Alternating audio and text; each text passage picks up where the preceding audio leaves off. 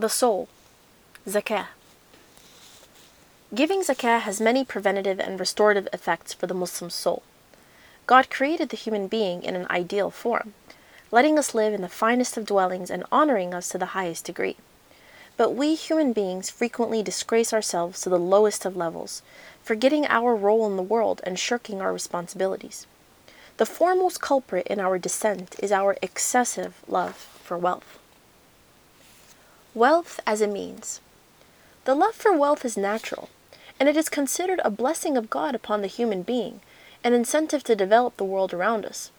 God, the Supreme, says about human beings, وَإِنَّهُ لِحُبِّ الْخَيْرِ لَشَدِيدٌ And they are truly extreme in their love of worldly gains. Holy Quran, chapter 100, verse 8. Excessiveness, however, leads to hoarding and an aversion to share with those in need.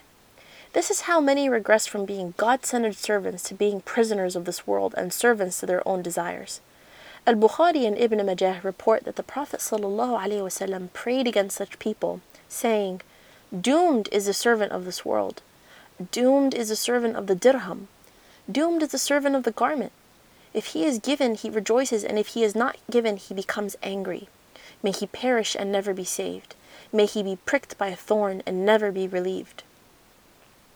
This doom described in the hadith is a misery of the soul and a darkness of the heart, as the love for wealth replaces the love for God.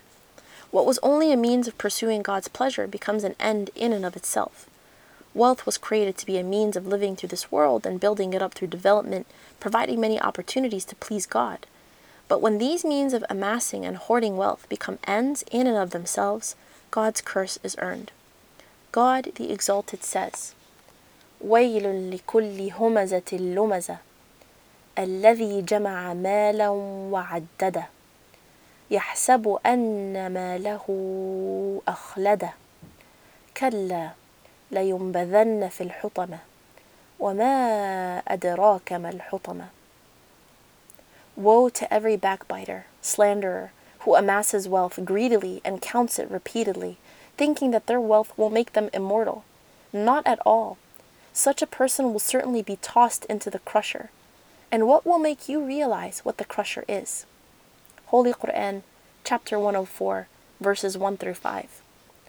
Thus, it is understood that giving zakah safeguards the soul from this excessive love of wealth.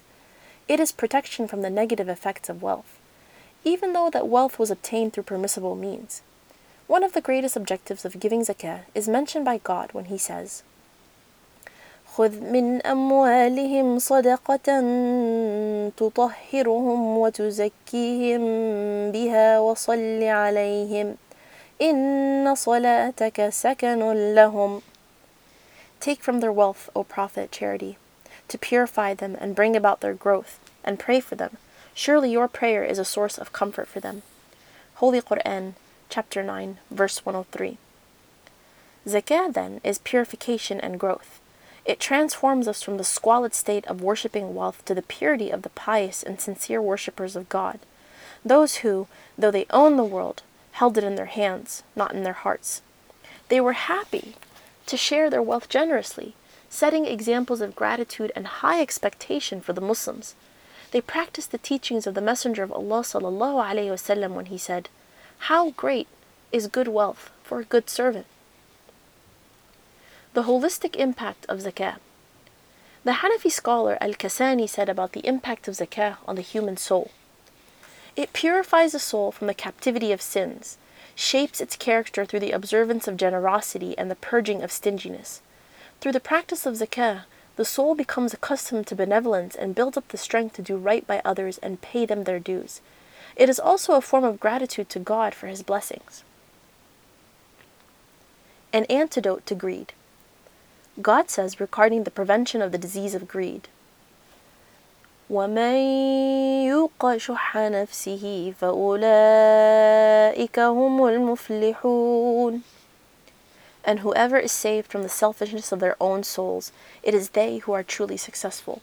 Holy Quran, chapter 64, verse 16. Success therefore hinges on being free of the malady of greed. Paying zakah on the money that you save your crops, your freely grazing livestock, and your business inventory acts as a potent antidote. A charity is prescribed for each of the types of wealth that a person can be blessed with to prevent the infection of greed from creeping into the soul. Not only does this infection stop a Muslim from loving others and pleasing God, but it also prevents him from bliss in the afterlife. Greed and selfishness draw an anger and the wrath of God, earning a banishment from paradise.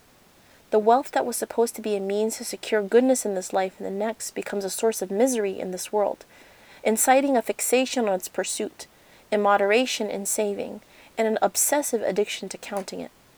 In the afterlife, this misery becomes pain through flames of fire or in the form of a poisonous snake, as described by the Prophet ﷺ when he said, Whoever receives wealth from God but does not pay its zakah, his wealth will be transformed into a bald, poisonous horned snake that will choke him on the day of resurrection. It will bite his cheeks and say, I am your wealth, I am your treasure. Then he recited, ولا يحسبن الذين يخجلون بما آتاهم الله من فضله. هو خير لهم بل هو شر لهم. سيطوقون ما بخلوا به يوم القيامة. ولله ميراث السماوات والأرض. والله بما تعملون خبير. And do not let those who greedily withhold Allah's bounties think it is good for them. In fact, it is bad for them. They will be leashed by their necks on the day of judgment with whatever wealth they used to withhold. And Allah is the sole inheritor of the heavens and the earth, and Allah is all aware of what you do.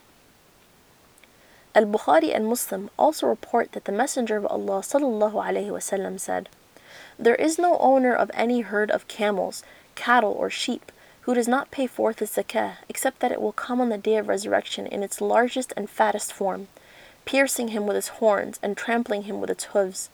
Every time its hind legs pass, its forelegs come back on him until the people are judged. Charity's true value.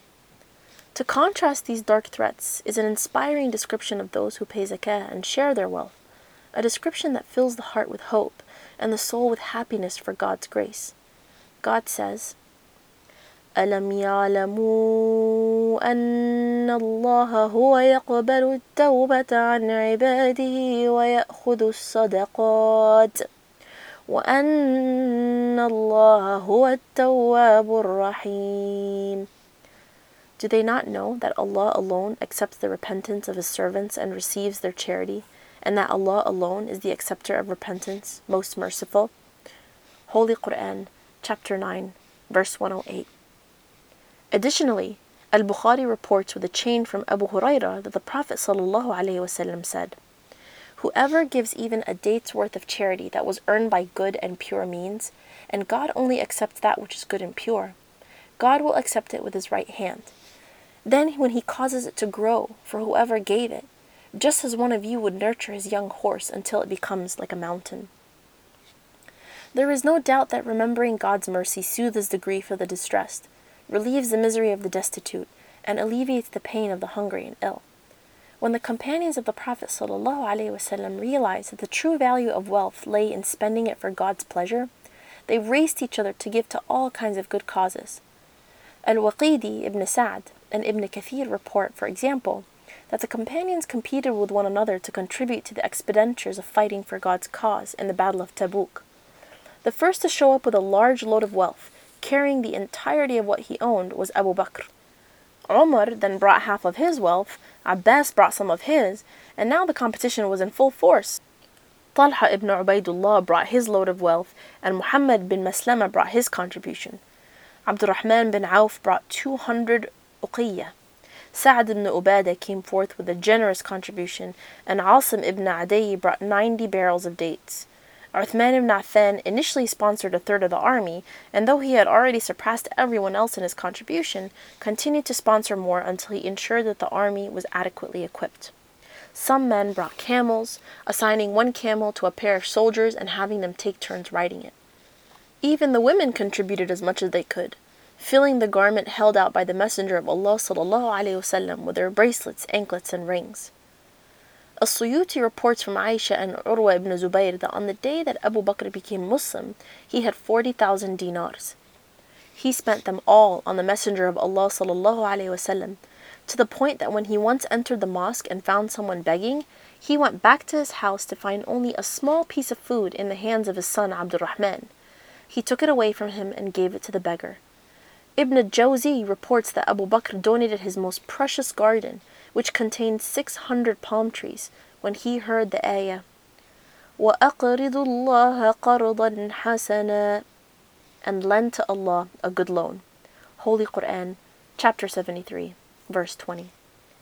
These scenes from the time of the companions show how each companion would give much more than what was required of them. This stems from a sincere faith wherein their love for Allah governed their heart and tempered their love for wealth. These are the models that every Muslim must follow. Zakat al-Fitr is purification and celebration. The ritual of Zakat al-Fitr, wherein every Muslim donates a specific amount of food to the needy at the end of Ramadan, carries a unique spiritual significance. It is described by the Prophet ﷺ as Ibn Majah reports that he said, the obligation of zakat al-fitr is a source of purification for the idle speech and obscenities of the one who fasted, and a meal for the needy. So zakat al-fitr is a means of purification for the old and the young, the rich and the poor, and for men and women, as it is obligatory on everyone to spend on those beneath them. This form of zakat purifies their souls, and it is clear that the purification here is not physical, but rather spiritual. In this spirit of giving, the entire community purifies their wealth and enters together upon their celebration of Eid.